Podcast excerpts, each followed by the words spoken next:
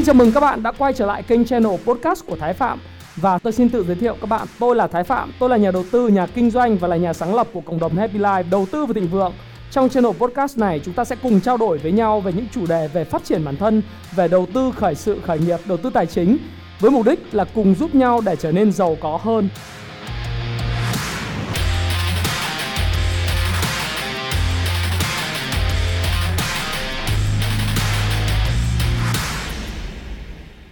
Và chủ đề ngày hôm nay chúng ta sẽ trao đổi với nhau là một chủ đề tôi hứa với các bạn nó rất dài, nhưng sẽ rất hay. Đó là cái vấn đề bơm tiền và thời đại bình thường mới, new normal của thế giới, hay là new norm cũng được, của thế giới. Thế nào là tình trạng bơm tiền và tình hình bình thường mới nó sẽ ảnh hưởng đến các lớp tài sản đặc biệt, nó sẽ ảnh hưởng đến những cái vấn đề liên quan chuyện tích trữ tài sản về vàng, bạc, tiền, đô tiền Việt, bất động sản và chứng khoán của các bạn cần phải như thế nào? Có những điểm tin, thông tin gì ở trong cái tuần vừa rồi mà đã diễn ra ảnh hưởng đến cái lớp tài sản của các bạn và cái xu hướng trong tương lai của các lớp tài sản này? Thì trong cái video hôm nay thì tôi cũng sẽ chia sẻ với các bạn. Và trước tiên thì chúng ta hãy cùng update sơ sơ qua một chút về tình hình hiện tại. Thế thì với những cái tình hình hiện tại thì chúng ta nhìn thấy là trên đồ thị của Dow Jones thì uh, chúng ta thấy là nhẽ ra một cái phiên giảm điểm khá là mạnh của hai phiên ngày thứ tư và thứ năm à, thứ ba và thứ tư chứ. Thì tưởng chừng là sẽ khiến cho Dow Jones bước vào một cái chu kỳ giảm giá mới. Tuy nhiên thì trong phiên ngày hôm qua Dow Jones đã hồi phục một lúc là hơn 500 điểm và hình thành một cái cây nến nó gọi là cây nến xuyên thấu uh, như thế này. Thì có thể là cái đà giảm của Dow Jones đã bị chững lại và Dow Jones đã test ở cái đáy MA 50 không phải đáy mà uh, test ở cái đường trung bình giá 5 MA 50 thành công.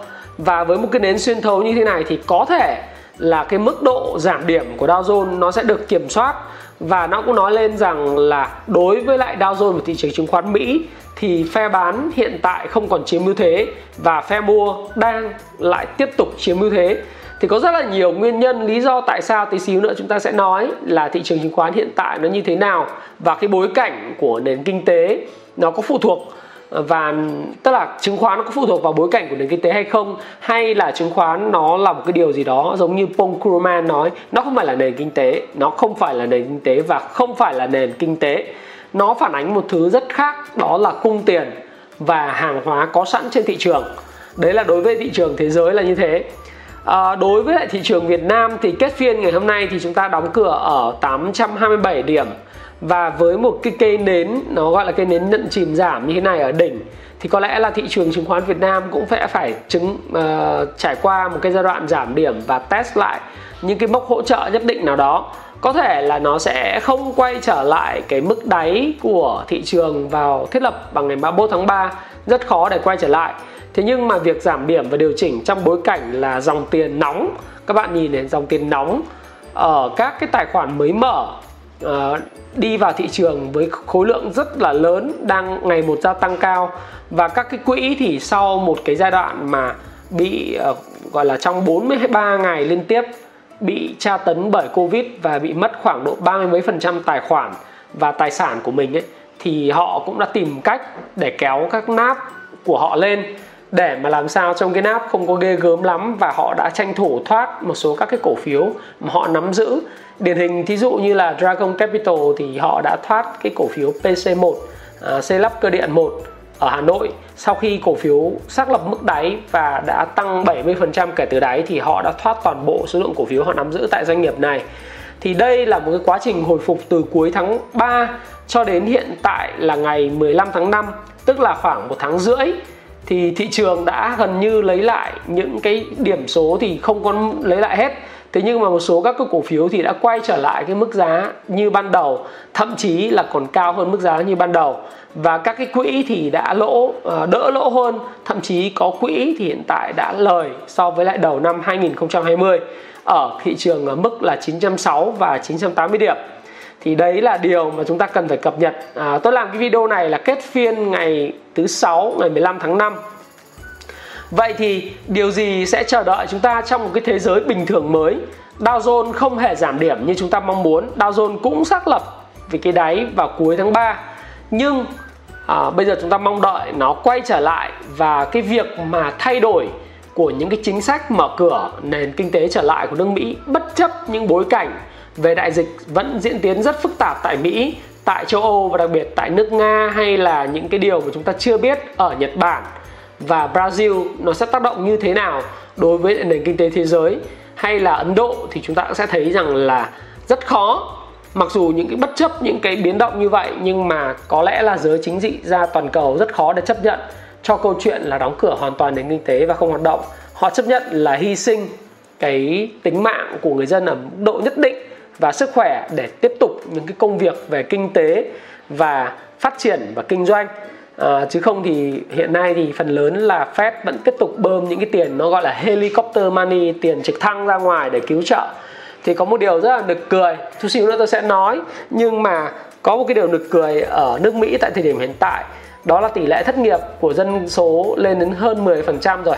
Có hơn 30 triệu đơn à, đệ đơn tức là cái người đệ đơn thất nghiệp lần đầu lên ờ, Bộ Lao động Mỹ.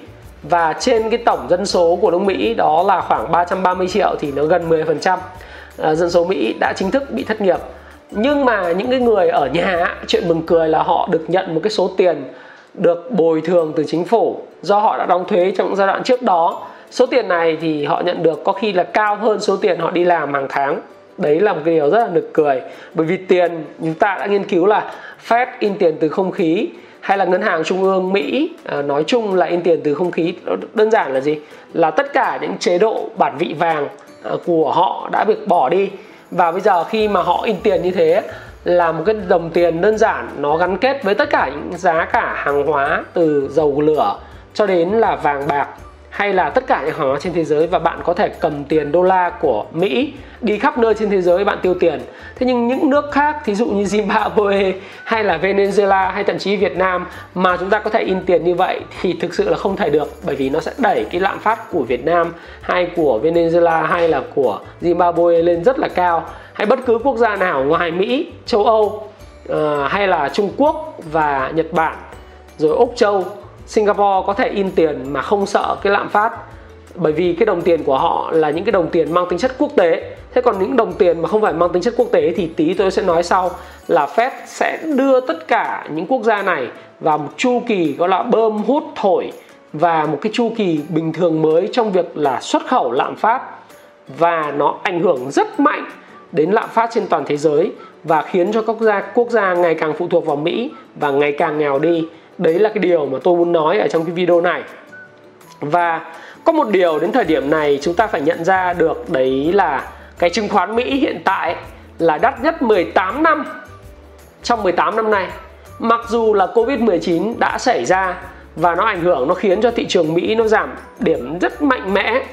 Nhưng sau đó thì hiện tại chứng khoán Mỹ đã khôi phục lại điểm số của nó và nó đang ở mức đắt nhất trong 18 năm nay và đây là một điều cực kỳ là phi lý. À chúng ta cũng phải xem là chứng khoán Mỹ hiện nay đắt đỏ đến lạ kỳ. Đây là một cái bài trên à, VN Express một trong những cái bài nghiên cứu khá là hay mà cái nguồn của nó là từ CNBC và Wall Street Journal.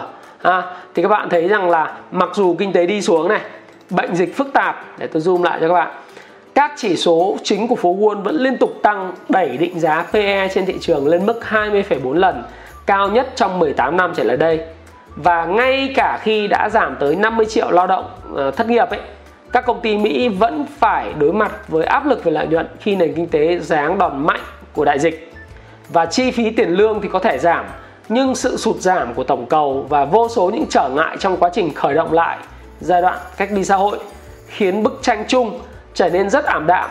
Thế mặc dù trong cái bối cảnh như vậy à, nhưng mà S&P 500 đã tăng 26% kể từ cuối tháng 3 và Nasdaq thì cũng đã tăng khoảng gần 35% kể từ cuối tháng 3 rồi. Và theo ông James Gleickney, chuyên gia trưởng kinh tế của Inc nói rằng là đây là một làn sóng lớn trên thị trường cổ phiếu với các nguyên tắc cơ bản gần như bị bỏ qua.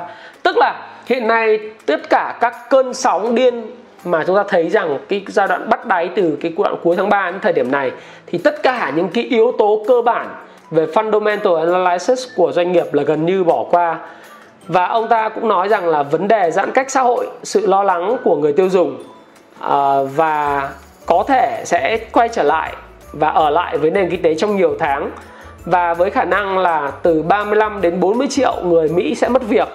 Với tôi thì đó không phải điều kiện thuận lợi để các các doanh nghiệp Mỹ gia tăng cái tỷ suất sinh lời. Thế mặc dù là những cái vấn đề đang xảy ra như thế ai cũng biết là ở ừ, cái đại dịch nó xảy ra khiến khiến cho hàng loạt những con người bị mất việc làm như thế. Thế nhưng mà chứng khoán Mỹ thì vẫn cứ tăng. Và như tôi đã nói với các bạn để giải thích cho việc tăng này của chứng khoán Mỹ thì chúng ta chỉ có thể sử dụng uh, những cái vấn đề liên quan đến việc là tổng cung và tổng cầu. Tổng cung là những cái hàng hóa hàng hóa có sẵn trên thị trường và tổng cầu là cái số tiền in ra của Fed. Bây giờ có một niềm tin rất là mãnh liệt trên phố Wall đó là bạn không cần lo lắng, cứ nhắm mắt vào mua và tất cả việc giá cả tăng lên của cổ phiếu sẽ sẽ sẽ do Fed, ngân hàng trung ương Mỹ lo.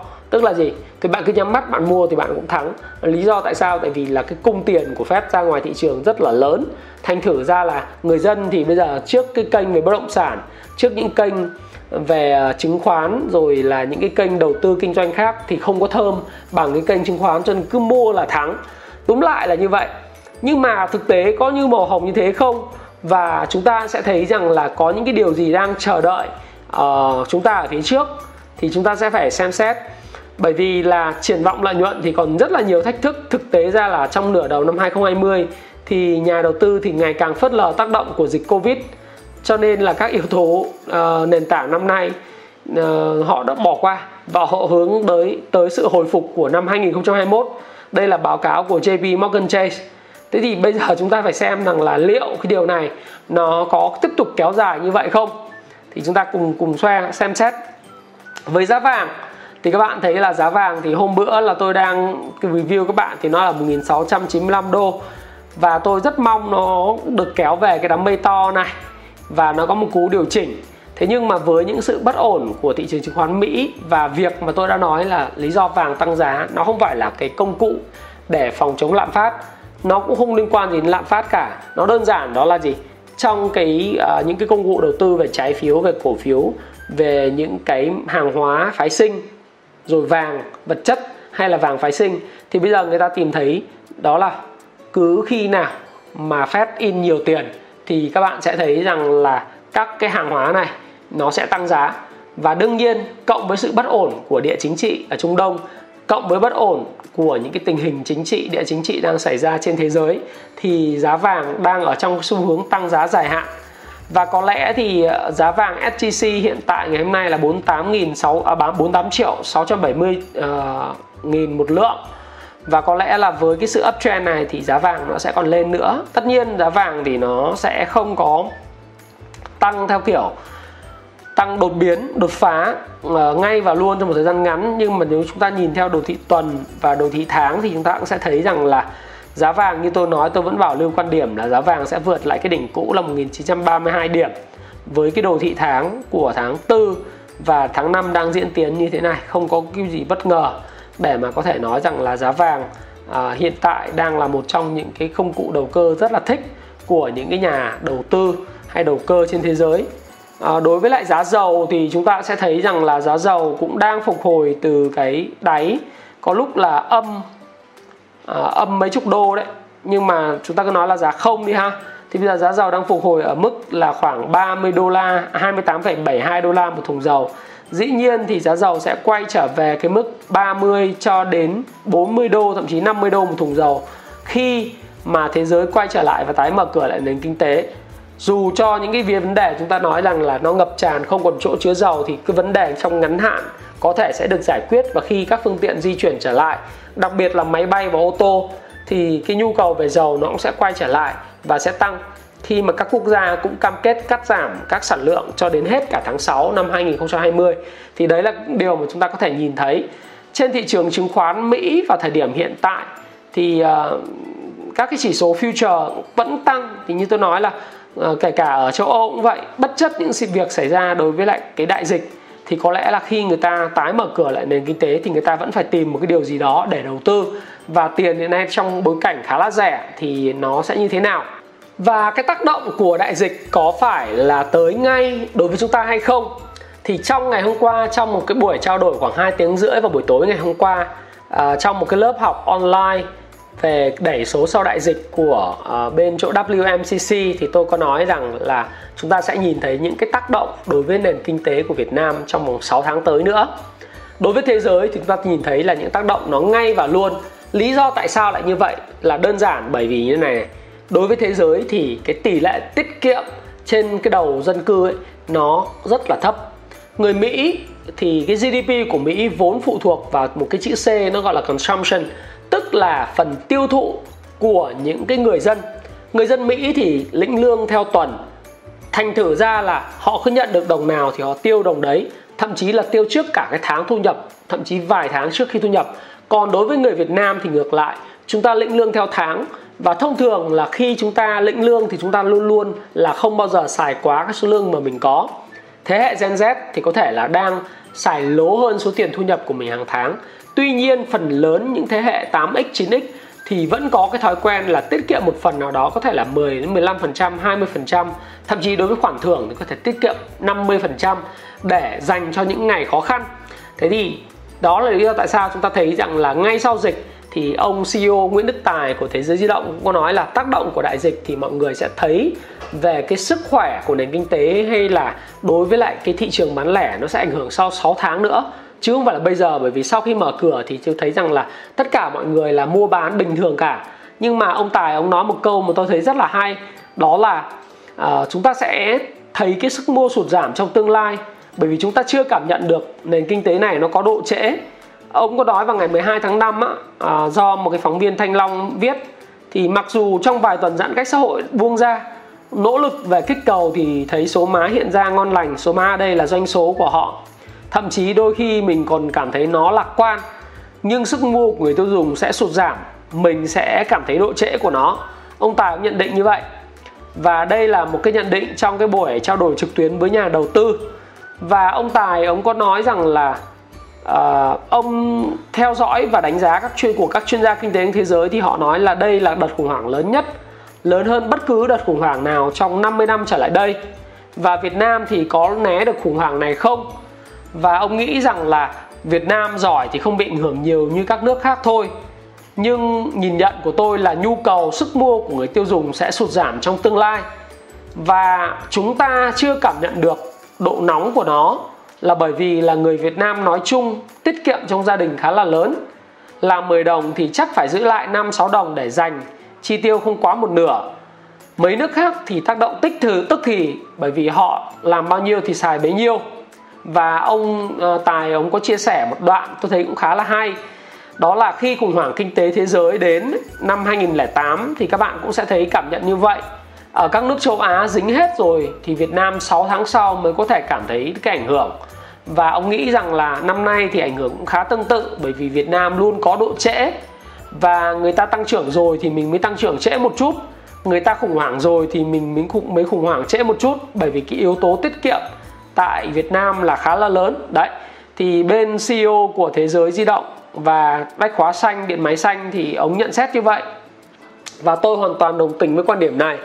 Bởi vì tất cả những gì chúng ta nhìn thấy ngày hôm nay đối với ngành du lịch và ngành à, du lịch nghỉ dưỡng thì chúng ta thấy ngay đó là không có khách nữa. Và các cái doanh nghiệp của du lịch và bất động sản nghỉ dưỡng thì họ phải chuyển đổi và họ có có những gói kích cầu thì ngày hôm qua thì tôi có trao đổi với lại chị uh, uh, Phan Đăng Trà My là chủ tịch của VCC Corp là bên đơn vị cà phê F cà phê Biz á, thì họ có nói rằng họ đã phối hợp với các khách hàng của họ để mà lên những chương trình hỗ trợ kích cầu sau cái đại dịch. Và sau đại dịch thì họ có những chương trình như là chạy bộ giảm giá rồi ở nghỉ dưỡng đối với lại khách du lịch trong nước. Nhưng cái điều mà tôi muốn thấy và nhìn thấy nó là tất cả các doanh nghiệp hiện nay đang rất là nỗ lực để mà khắc phục cái hậu quả do cái giãn cách xã hội. Và cái quá trình này đó là một quá trình mang tính chất sáng tạo và độc lập trong cái chiến lược kinh doanh của tất cả các doanh nghiệp này. Và chúng ta cũng sẽ thấy là những cái tác động của đại dịch nó sẽ đến trong 6 tháng 6 tháng nữa. Giống như chúng gì chúng ta đang nhìn thấy ở Mỹ à, những cái gì chúng ta đang thấy ở Mỹ đó là gì? Thất nghiệp đang tràn lan ở Mỹ và cái hành vi mua sắm của họ cũng thay đổi và chính cái gói kích cầu và bơm tiền rất nhiều của phép tiếp tục bơm tiền tiếp tục bơm tiền và để hỗ trợ những doanh nghiệp vừa và nhỏ. Họ nghĩ rằng là như vậy thì nó dẫn đến một điều đó là cái hành vi tiêu dùng thay đổi. Những doanh nghiệp như Amazon, Apple đã lớn thì ngày càng lớn, Microsoft đã lớn ngày càng lớn. Bởi vì người dân có tiền cho nên họ chi xài những cái khoản chi tiêu mà thậm chí là những khoản chi tiêu này lúc mà họ đang có việc họ không dám nghĩ bây giờ tự dưng họ có một tiền trên trời rớt xuống và họ chi xài cho món đồ xa xỉ trên Amazon, Apple Store và Microsoft Store. Thì tất cả những cái yếu tố như vậy nó khiến những doanh nghiệp lớn ngày càng lớn và những doanh nghiệp nhỏ thì ngày càng vất vả và khó khăn và thất nghiệp hiện tại chúng ta đang thấy là rất là mạnh mẽ ở trên uh, phố Wall hay là thung lũng Silicon Silicon. Các bạn thấy rằng ở Silicon đó là ở bang California là cái nơi mà đầu tàu kinh tế của nước Mỹ và nơi sáng tạo nhất nước Mỹ thì hàng triệu người từ lao động phổ thông đến kỹ sư công nghệ phải dọn đồ khỏi công ty bỏ lại thung lũng Silicon với những hoài bão giang dở. Đấy thì hiện tại báo cũng phản ánh rằng là những cái những công ty như là Airbnb, Kỳ Lân công nghệ đã phải cắt giảm dần nhân sự. Và trong email gửi nhân viên của Zhang Wei và 2.000 người khác thì CEO của Airbnb á uh, trong email gửi Zhang Wei là cái người bị thất nghiệp ấy. Ông Brand uh, ờ, uh, ờ, Brand Chesky nói rằng là có một số tin rất buồn và tôi xác nhận rằng chúng ta phải giảm quy mô lực lượng lao động của Airbnb toàn cầu và sau đó thì đưa ra cho nhân viên các nội dung minh bạch và thông tin chi tiết để mọi người có thể hình dung được chính xác những khó khăn mà công ty đang gặp phải. Rồi các bạn biết rằng là ngoài Airbnb thì ờ, các công ty công nghệ khác như Uber cũng Lyft uh, cũng đã phải sa thải nhân viên và chẳng hạn như là Lyft đã phải sa thải với lại 900 người, gần 300 nhân viên khác đã cho nghỉ tạm thời. Rồi Uber là một cái hãng vận tải mà công nghệ khác trên toàn thế giới thì họ cũng đã phải sa thải 3.700 nhân viên trên toàn thế giới. Họ nói rằng là đối với lại công ty công nghệ của Mỹ thì bây giờ ngoại trừ Amazon và Facebook thì đang tuyển nhân viên. Thế còn tất cả những công ty công nghệ khác thì đang bị thất nghiệp và rất là nhiều người thất nghiệp sau cái hạn Covid, bởi vì nó đã thay đổi cái nhu cầu của người tiêu dùng cũng như là cái thói quen và cái hành vi tiêu dùng. Tôi nói thí dụ đơn cử nhất, đó là cái việc du lịch. Thí dụ tôi và bà xã tôi muốn đi du lịch châu Âu vào cuối năm nay, thậm chí là sang năm sau, nhưng khi chưa có vaccine, thì chúng tôi có lẽ cũng sẽ chưa đi du lịch ở các nước châu Âu. Và các bạn cũng hình dung rằng là những người ở châu Âu và Mỹ muốn quay trở lại Trung Quốc hay Việt Nam để du lịch, thì họ cũng sẽ cân nhắc bởi vì những yếu tố rủi ro liên quan dịch bệnh rồi bị cách ly tập trung ở cái đất nước mà họ đến. Bây giờ bạn đến Singapore thì bạn phải dành 14 ngày. Nếu bạn được phép bay đến Singapore, bạn phải dành 14 ngày để cách ly tập trung trước khi vào nước Singapore để chơi, hay để đi du lịch, hay làm việc. Đấy, hay chữa bệnh. Rồi Việt Nam, bạn ai muốn đến Việt Nam thì bạn phải bị cách ly 14 ngày. Điều đó là cái điều mà chúng ta sẽ thấy đây là một cái điều bình thường mới. Và có lẽ khi mà xã hội chưa có được cái thuốc để chữa covid và chưa có được một cái vaccine phòng chống cái bệnh dịch này một cách triệt để. Thế thì chúng ta phải chấp nhận rằng xã hội vẫn tiếp tục mở cửa kinh tế các quốc gia vẫn mở cửa hàng hóa vẫn xuất khẩu được. Thế nhưng mà du lịch và bất động sản du lịch thì chắc chắn bị ảnh hưởng và những cái công ty công nghệ nó cũng sẽ cắt giảm nhân sự và các cái công ty khác phục vụ cho các lĩnh vực của công ty công nghệ. Thí dụ như là các cái công ty liên quan tới uh, tôi nói thí dụ là các dịch vụ hỗ trợ về quảng cáo về truyền thông hay là nhân sự thì cũng phải cắt giảm tương xứng với lại những sự cắt giảm của những cái công ty công nghệ này. Và với những cái điều đó thì chúng ta sẽ thấy rằng là 6 tháng nữa Việt Nam mới lộ rõ cái vấn đề của nền kinh tế. Mặc dù là chính phủ thì luôn luôn nói rằng là chúng ta phải uh, hồi phục theo hình chữ V. Thế nhưng mà ngày hôm nay lúc 11 21 thì chính phủ đã đề xuất với quốc hội là giao chỉ tiêu hồi phục là kinh tế tăng trưởng năm 2020 chỉ còn 4,5% thay vì 6,8% như ừ, quốc hội giao ban đầu. Bởi vì đây là bước cần thiết và phù hợp với tình hình thực tế khách quan. Mặc dù thì ai cũng muốn là hồi phục theo hình chữ V tức là kinh tế nó đi xuống rồi đi lên ngay. Thế nhưng mà bây giờ chúng ta mất cái nguồn thu từ du lịch mất nguồn thu tức là những cái tiền đô la từ các cái khách quốc ừ, từ các quốc gia khác rồi bất động sản du lịch chúng ta cũng không có xuất khẩu thì chúng ta phụ thuộc rất nhiều vào Mỹ vào Trung Quốc và châu Âu thì cái nhu cầu nó đi sụt giảm xuống thì xuất xuất khẩu cũng bị giảm Đấy thì bây giờ chỉ còn trông đợi vào đúng một cái đó là cầu trong nước và các cái gói kích cầu trong nước của các doanh nghiệp. Thế nhưng mà kể cả gói kích cầu trong nước thì các bạn sẽ nhìn thấy là GDP năm nay rất là khó bởi vì như hàng không Việt Nam chẳng hạn bạn bay ra Hà Nội trước đây là bạn phải bay à, với lại khoảng gần à, 2 triệu 2 cho đến 3 triệu một vé. Thì bây giờ bạn chỉ còn bay ra Hà Nội với lại khoảng là một triệu thôi. Một triệu mốt. Thậm chí là tôi vừa book vé đi Hà Nội thì tôi thấy rằng là vé của cả cái đoàn gồm có 5 người. Đấy cả chiều bay chiều về thì bây giờ tính ra là có 12 triệu. À, tôi thấy là rẻ hơn rất nhiều so với lại trước đây. Đấy nó phải rẻ hơn một nửa so với trước đây khi mà tôi book vé mà đi cả một cái đoàn 5 đến 7 người như thế thế thì khi mà như thế chúng ta thấy rằng là kể cả là có có những sự thay đổi uh, kích cầu nhu cầu có quay trở lại bình thường như trước dịch. Thế thì cái doanh thu của các hãng hàng không rồi du lịch các cái khách sạn năm sao cũng đã giảm giá tới là một còn hẳn một phần ba giá. Thì các bạn sẽ thấy rằng là cái doanh thu của họ cũng sẽ bị ảnh hưởng trong năm nay. Đến hết năm nay và cái GDP vì vậy cũng sẽ khó mà có thể tăng trưởng được chứ đừng nói là tăng trưởng là 4,5% hay hồi phục theo hình chữ V. Các bạn ha. Còn trên thị trường chứng khoán à, thì chúng ta cũng đã thấy rồi là nó có rất là nhiều những yếu tố ảnh hưởng. À, chút xíu nữa chúng ta sẽ tiếp tục khai thác. Đấy thì 6 tháng nữa chúng ta mới rõ được cái vấn đề. Và có điều là trên thị trường chứng khoán thì mặc dù là đấy chứng khoán Mỹ đang đắt đỏ như thế và cái câu ờ, cái dịch ờ, đại dịch này nó thay đổi cái thói quen tiêu dùng của tất cả mọi người như tôi đã phân tích với các bạn. Họ mua hàng trên online, rồi họ hàng mua hàng trên các thương mại điện tử, rồi họ quan tâm những mặt hàng thiết yếu hơn. Rồi chứng khoán hiện nay đắt đắt ơi là đắt, theo chỉ báo của Schiller PE ratio của của cái cuốn sách lạc quan tếu ấy, cái ông mà tiến sĩ ờ, Robert Schiller ấy, thì ông nói là nó cũng khá là nhiều những cái vấn đề liên quan đến thị trường và hiện tại thì cực kỳ khó để mà chúng ta có thể chứng kiến được là cái thị trường Mỹ nó có thể sập trong thời gian ngắn hạn. Thế nhưng mà cái giá của chứng khoán Mỹ thì hiện tại thì nó cũng không còn rẻ một tí nào cả. Đấy thì các bạn có thể thấy được những điều như thế. À, cái có điều thì hiện tại thì chúng ta phải lý giải nó bằng cái công cụ đó là khi mà Fed đang bơm tiền và tung ra cái gọi là chu kỳ xén lông cừu huyền thoại đấy cái chu kỳ xé lông cừu huyền thoại có nghĩa là một cái hoạt động bơm thổi. Như tôi đã nói trong các cái video là ngân hàng tạo tiền như thế nào rồi vai trò của Fed uh, là cái nhà cái số 1 thế giới trong cái chứng khoán A bờ cờ phần số 7 các bạn có thể theo xem lại. Thế thì tất cả những cái vấn đề liên quan chuyện in tiền của Fed rồi ờ, các bạn có thể xem cái phim mà phi vụ uh, Money Heist của trên Netflix các bạn sẽ thấy rằng là tiền thực chất ra đó chỉ đơn giản là giấy và mực in poly, giấy polymer và mực in thôi. Cho nên Fed thì cứ tiếp tục in tiền. Và các hoạt động này nó gọi là hoạt động bơm hút thổi. Rất là nhịp nhàng để làm thị trường tài chính thế giới trao đảo.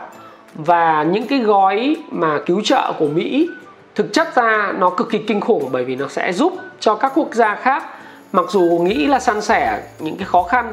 Thế nhưng cuối cùng thì vấn đề đó là lạm phát của các quốc gia này sẽ rất là lớn trên thế giới thì các bạn biết là đơn giản là tất cả mọi thứ như tôi nói với các bạn, không phải quốc gia nào muốn in tiền cũng đều được. Những quốc gia như Việt Nam muốn in tiền thì phải có thể tài sản đảm bảo. Và đó chính là đồng đô bởi vì bạn không thể cầm tiền Việt Nam sang nước ngoài và giao dịch mua máy móc thiết bị, xe hơi, máy bay được, bạn phải đổi sang đô la hay bất cứ một cái cái tiền quốc tế nào ví dụ như euro đô la hay là đô la úc rồi canada hoặc là nhật bản gì đó thì bạn đổi thì người ta mới có thể chấp nhận cái tiền của bạn để lưu thông. Thế nên là khi mỹ bơm tiền ra lưu thông á, thì không chỉ nước mỹ mà các nước khác thì cũng sẽ vay tiền đô la. Và khi họ vay được tiền đô la bằng cách là phát hành trái phiếu chính phủ chẳng hạn như Việt Nam thì đang có cái thông tin là có thể vay thêm ADB ngân hàng phát triển Á Châu và à, châu Á và IMF thêm vài tỷ đô la chẳng hạn bằng cách phát hành trái phiếu chính phủ thì họ sẽ đem cái tiền này về về nước và sau đó thì sẽ in tiền uh, in tiền ra phát hành tiền uh, cho ờ, những người vay ở trong nước uh, với tư cách là chính phủ có thể là sẽ phát hành những cái trái phiếu chính phủ. Thí dụ thế. Thì người dân và doanh nghiệp vay tiền thì cần phải có tài sản để thế chấp và như vậy thì lúc đó thì ngân hàng trung ương của đất nước thì có thể là bơm tiền ra, bởi vì đã có tài sản đảm bảo. Đó là cái khoản vay bằng tiền đô la mà chúng ta đã thấy à, và cái tài sản đảm bảo của các cái người dân và các doanh nghiệp. Và cái quy trình này thì Fed cứ lặp đi lặp lại cho đến khi mà chúng ta thấy rằng bắt đầu lạm phát lại gia tăng trên thế giới. Và lúc đó thì Fed lại quá trình là thu lại cái số tiền mình đã cho vay. Và như vậy thì buộc các quốc gia mà có tình hình kinh tế yếu kém và những cái khoản khả năng quản trị nợ kém và không trả được nợ trong vòng 10 năm, 20 năm thì sẽ phá sản. Và cái chu và lại tiếp tục phải đổi đánh đổi lại những quyền lợi về mặt chính trị với họ. Và như vậy thì họ sẽ phá giá cái đồng đô la và phá giá bằng cách là làm cho đồng đô la trở nên ít giá trị hơn không gắn liền với bản vị bà vàng nữa. Và chu kỳ xén lông cừu này thì nó là diễn ra trong khoảng 8 đến 13 năm một lần nếu tính từ cái giai đoạn khủng hoảng kinh tế năm 2008 cho đến nay thì chúng ta thấy rằng là uh, thị trường chứng khoán hay thị trường tài chính đã đi được khoảng 12 năm và năm 2021 sẽ là một cái năm mà tôi nghĩ là khá là thú vị. Bởi vì nó gắn với lại một cái tổng thống mới có thể là ông Donald Trump hoặc là một người khác là ông Joe Biden chẳng hạn. Và cái quá trình bơm hút và xén lông cừu này của Fed có thể sẽ lặp lại trong cái chu kỳ tiếp theo từ năm 2021 nó cũng khá là nhiều những yếu tố rủi ro ở đây. À, tuy nhiên thì có một cái điều mà chúng ta cũng phải theo dõi là ở ừ, trong quá trình đó thì nợ toàn cầu đang ở mức kỷ lục là 260.000 tỷ đô la. Những quốc gia bị xén lông cừu nhiều nhất như là Argentina trong G20 á, thì phá sản là đã thấy rất là nhiều lần và tiếp tục họ đã đệ đơn phá sản trong cái thời gian vừa rồi. Thì các bạn thấy rằng là Việt Nam thì cũng cũng trong đợt này thì cũng tương đối là ok là bởi vì Việt Nam đang là một cái quốc gia có dân số khá là trẻ là đang được ờ, Mỹ này, Nhật Bản, Hàn Quốc, Ấn Độ, Úc, New Zealand là đang tìm cách là lôi kéo để mà thành lập những cái tôi nghĩ là một cái tin tức rất là vui cho Việt Nam đó là điện đàm với lại các cái quốc gia này để xem xét những cái khả năng mà các cái quốc gia có thể rời khỏi Trung Quốc đến những cái quốc gia như Ấn Độ rồi là Việt Nam, uh, Philippines chẳng hạn hay là là Hàn Quốc thì họ sẽ đầu tư rất là nhiều ở Việt Nam rồi họ đang đầu tư rất là nhiều. Thế thì họ đang kêu gọi rời khỏi Trung Quốc ở Nhật Bản kêu gọi rời khỏi Trung Quốc thì Việt Nam có thể là một điểm đến. Nhưng chúng ta sẽ phải cạnh tranh rất nhiều với Ấn Độ và Thái Lan rồi cả Philippines nữa. Thế thì khi mà Mỹ đang đóng một cái vai trò quan trọng uh, kêu gọi các quốc gia rời khỏi uh, Trung Quốc Nhật Bản cũng vậy thế thì Mỹ Nhật đều dẫn đầu cái vai trò là đưa việc làm trở lại Mỹ rồi các nước khác để tránh phụ thuộc vào Trung Quốc. Thì Việt Nam chúng ta cũng có một cái cơ hội khá là lớn để mà chúng ta có thể làm được. Thế và người người Trung Quốc thì đang làm gì? Người Trung Quốc thì thực ra là không làm gì cả.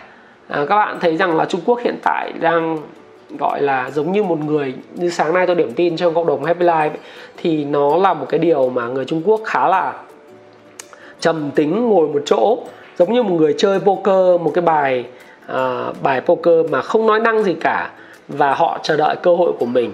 Họ thực sự rất là nguy hiểm.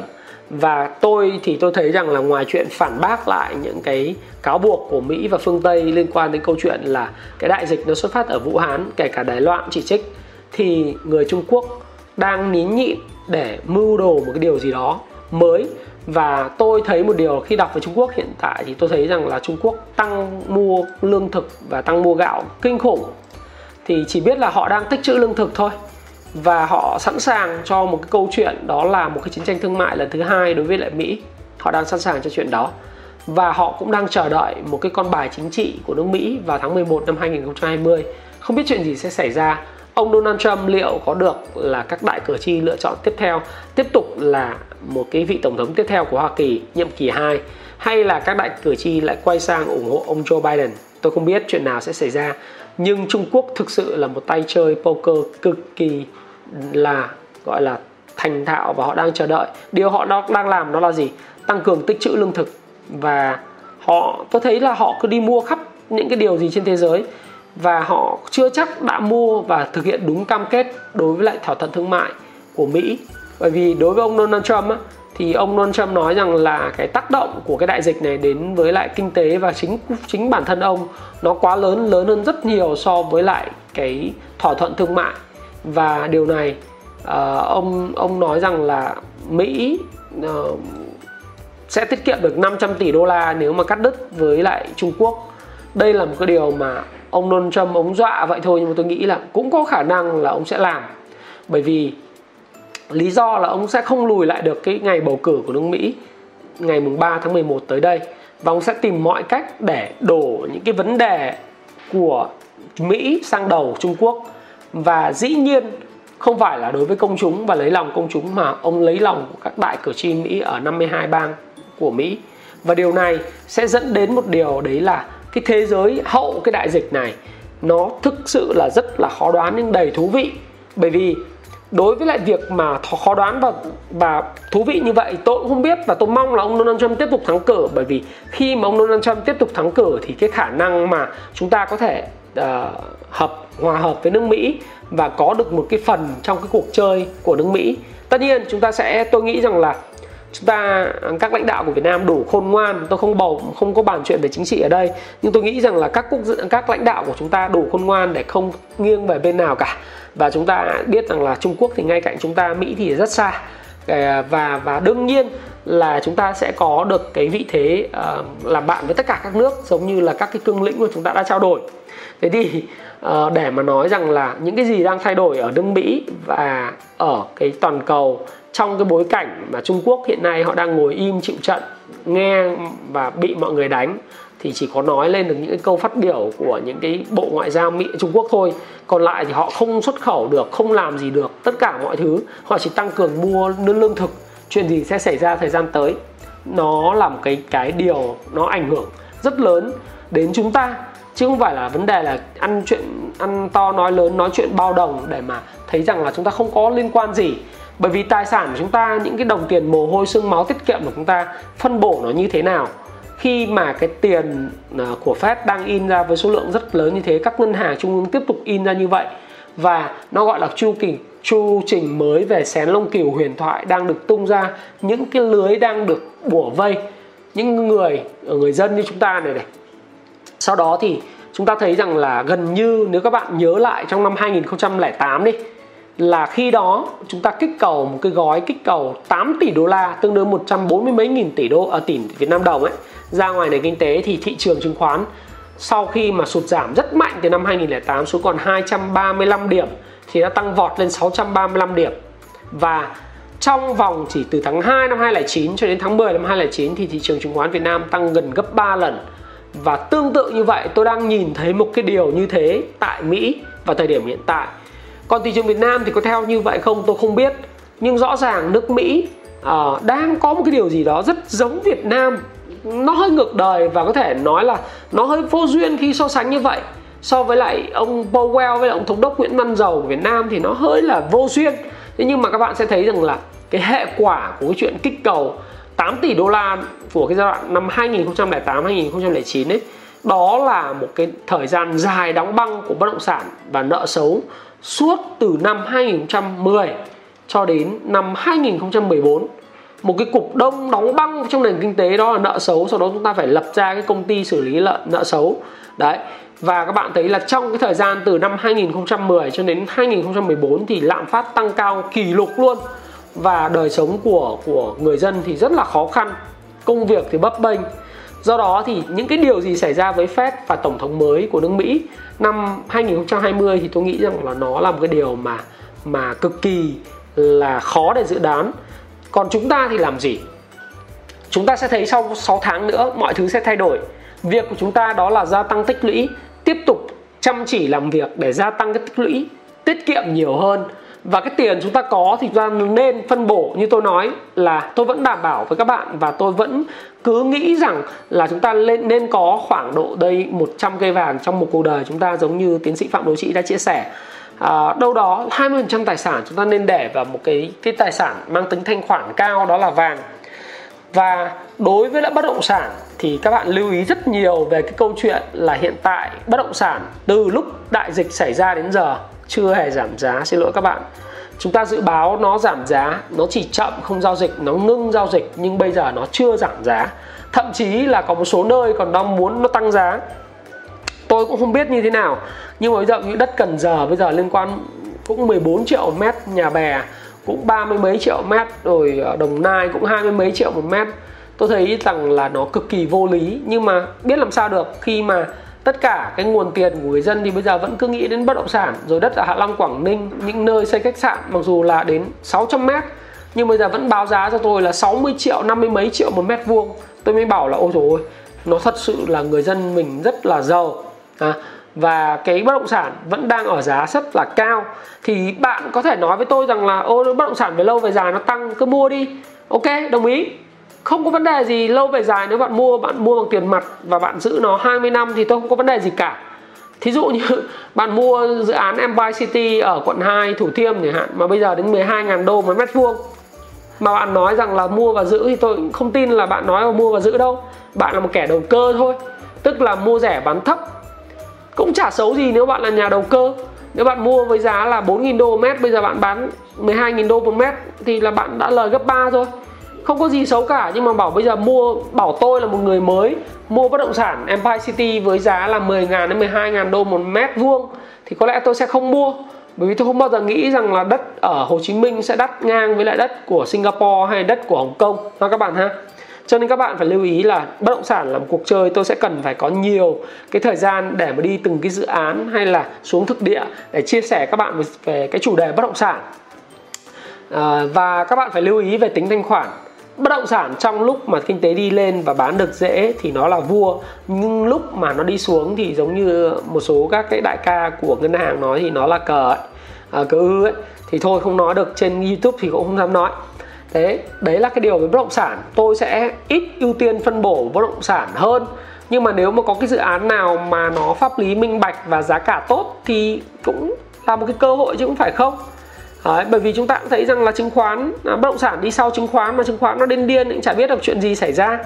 Đối với chứng khoán thì liệu chúng ta sẽ thấy điều gì xảy ra với chứng khoán Việt Nam? Và chứng khoán Mỹ thì giống như chứng khoán Mỹ nó test MA 50 à, thành công rồi thì có thể chứng khoán Việt Nam cũng sẽ test MA 50 và thành công và tiếp tục đi lên. Khi mà người dân ở nhà nhiều hơn và thất nghiệp nhiều không có cái chỗ nào để bỏ tiền nữa thì bỏ tiền vào chứng khoán dùng cái từ gọi là chơi chứng khoán đúng không ạ? Chơi chứng khoán rồi các bạn sẽ thấy rằng là cái sự phổ biến của chứng khoán a bờ cờ của tôi cũng sẽ khiến cho mọi người uh, chơi chứng khoán nhiều hơn. Tôi mong mọi người đầu tư nhưng mà mọi người chơi thì giờ sao biết sao giờ? Đấy thì chúng ta sẽ thấy rằng là với cái thế giới hậu đại dịch nó quá là nhiều tiền của cái ông phép ông bơm ra như thế. Chứ khi nào thì ông hút thì chúng ta sẽ biết ông sẽ mua lại lúc đấy thị trường sẽ sập rất là kinh khủng. Thế còn thì bây giờ thì nó vẫn còn rất là vui vẻ. Thì thôi cứ bàn về vàng à, đô thì tôi nghĩ là sở hữu ít thôi cho nó vui chứ còn đô thì mất giá trong dài hạn. Đồng Việt Nam đồng thì nếu in tiền theo đô thì cũng sẽ mất giá thôi 3% 4% một năm. Đấy thực tế của lãi suất tiết kiệm thực tế các bạn nhận được nếu mà các bạn gửi 8% một năm ở ngân hàng Sài Gòn Bank ấy thì các bạn có thể nhận được khoảng độ tầm là 3 đến 4% một một năm à, lãi suất thực. Thế nhưng mà không vấn đề gì nếu như bạn mua gold thì tôi thấy nó còn hiệu hiệu quả hơn rồi chứng khoán là một kênh chờ đợi khi mà cơn mưa vàng rớt xuống thì bạn hãy mang xô ra hứng. Và luôn luôn nhớ rằng chúng ta phải có tiền mặt ha. Tiền mặt mặc dù là ông nào nói gì nói nhưng tôi vẫn nói tiền mặt là vua. À, kệ nó là vua đối với tôi còn là rác với bạn thì à, đó là việc của bạn. Đấy, là việc của bạn. Bởi vì đối với tôi tiền mặt là vua là khi nào tôi cần tôi cũng có tiền hết tôi có thể mua bất cứ cái gì tôi cần và thời điểm nào tôi thấy phù hợp trong hình thức kinh doanh ngắn, kinh doanh chung và dài hạn. Thế thì nếu nó là rác thì bạn nói leo ăn theo Redalio thôi, bởi vì bạn chả biết rằng là nó sử dụng cái gì với tiền mặt của bạn. Nếu bạn sở hữu một cái công ty khoảng 20 nhân viên trở lên và bạn sẽ thấy rằng là với cái mức chi hàng tháng vài trăm triệu thì sẽ bạn thấy thấy nó không phải là rác đâu, nó là là tiền, nó là vua đấy. Nếu bạn mất thanh khoản là bạn mất tất cả thì ngày hôm qua tôi cũng chia sẻ rồi. Anyway, thì đối với lại cái chủ đề về thế giới hậu đại dịch phần 4 và bơm tiền vào trong thời đại bình thường mới của thế giới, tôi thì tôi thấy tóm gọn lại như thế này. Bình thường mới của thế giới đó là kinh tế vẫn tiếp tục mở cửa sau đại dịch, trong đại dịch và có thể là trong cái đại dịch làn sóng số 2 thế giới sẽ không đóng cửa như chúng ta đã nhìn thấy nữa đâu các chính trị gia sẽ chấp nhận người dân chết và những cái điều mà tệ hại xảy ra nền kinh tế, họ sẽ chấp nhận, người dân sẽ phải thích ứng, chính phủ phải thích ứng. Tức là họ không đóng cửa lại nền kinh tế nữa, họ vẫn cho kinh tế hoạt động, nhưng chấp nhận là có người bị bệnh, chấp nhận có người bị mất. Và thậm chí là ông Donald Trump đang cổ suý cho chuyện đó cùng với tổng thống Brazil, là ông ta không đeo khẩu trang luôn khi thăm các cái cơ sở y tế. Mặc cho những cái người, các bạn như này ờ, các phó tướng, rồi những người vận cận vệ đeo khẩu trang, ông không đeo ông cổ suý cho cái câu chuyện là ông mở cửa bình thường, ông chơi bình thường. Chấp nhận có người chết, chấp nhận có người thiệt mạng. Và kinh tế vẫn phải hoạt động. Thì bây giờ người dân phải làm gì? Người dân phải thay đổi. Chính trị ra quyết định như vậy thì bây giờ mình phải sợ. Mình phải tự đeo khẩu trang, mình phải đi ít đi, không đi du lịch nữa. Mua hàng qua mạng nhiều hơn xem online nhiều hơn dành thời gian học tập nhiều hơn mà thậm chí chơi chứng khoán nhiều hơn. Tôi dùng từ chơi xin lỗi các bạn. Chứng khoán bây giờ đầu tư cái gì? Chả đầu tư được. Nó giá trên trời ấy, đầu tư gì? Chơi. Các bạn đang chơi đấy. Còn đầu tư thì đợi kiểu gì cũng có lúc chúng ta đầu tư. Còn còn kinh doanh thì cổ phiếu thì kinh doanh ngắn trung dài dài hạn. Tôi tóm gọn lại các bạn như vậy. Tiền ngày càng nhiều. Mọi thứ đều phải bình thường mới. Và chúng ta sẽ chờ đợi một sự kiện về địa chính trị cũng như sự kiện về chính trị lớn nhất của toàn cầu vào ngày 3 tháng 11 tới tại Mỹ. Tôi sẽ tiếp tục cập nhật cái series mà thế giới hậu đại dịch tiếp theo trong chủ đề cho các bạn thấy rằng là chúng ta luôn luôn follow up và bám sát tình hình thời sự. Và tôi hy vọng là khi các bạn xem video đến đây, đây là một cái video quá dài, rất dài. Nhưng tôi luôn luôn tin rằng là những người xem video và kênh Thái Phạm đó là những người khao khát thành công và rất mong học tập những kiến thức nào đó mà tôi chia sẻ một cách miễn phí và chân thành như thế này. Thì nếu như bạn xem đến đây thì chúng ta hãy cùng chào nhau như mọi lần. Đó là chúc bạn sức khỏe. Thì bạn chúc lại tôi về sức khỏe. Tôi cảm ơn bạn và tôi chúc bạn sức khỏe. Và nếu bạn thấy thú vị về nó thì hãy nói rằng tôi thích nó. Để tôi à, tôi thích cái series về cái thế giới hậu đại dịch này. Và chúc à, ông thái phạm sức khỏe. Để tôi biết là bạn đã xem video của tôi đến thời điểm này. Và điều đó cũng là một sự uh, rất là động viên tôi để tiếp tục làm những cái series dài như thế này và có sự chuẩn bị công phu để nói chuyện trước camera và ống kính cho các bạn có những kiến thức mà tôi nghĩ rằng là không ở nơi nơi nào không ở cái kênh nào có thể chia sẻ với các bạn một cách chân thành như vậy. Và một lần nữa Thái Phạm cảm ơn các bạn đã lắng nghe chia sẻ của Thái Phạm. Và một lần nữa chúc các bạn sức khỏe và hẹn gặp lại các bạn trong cái livestream ngày thứ hai tuần tới. Trong livestream này thì tôi đã hứa với các bạn là nói về vấn đề một chút xíu liên quan thiết kế cuộc đời thịnh vượng. Và một cái chủ đề đó là cưới vợ sớm hay lập gia đình sớm thì liệu có ổn không? Chúng ta nhẽ ra chia sẻ chủ đề đó vào ngày hôm nay. Thế nhưng mà tôi sẽ dành ở một cái câu hỏi là livestream của chúng ta và một vài những vấn đề khác nữa về tài chính cá nhân, về đầu tư trong cái livestream ở tuần tới vào ngày thứ hai 8 giờ tối và xin chào và xin hẹn gặp lại các bạn trong chủ đề tiếp theo cảm ơn các bạn rất nhiều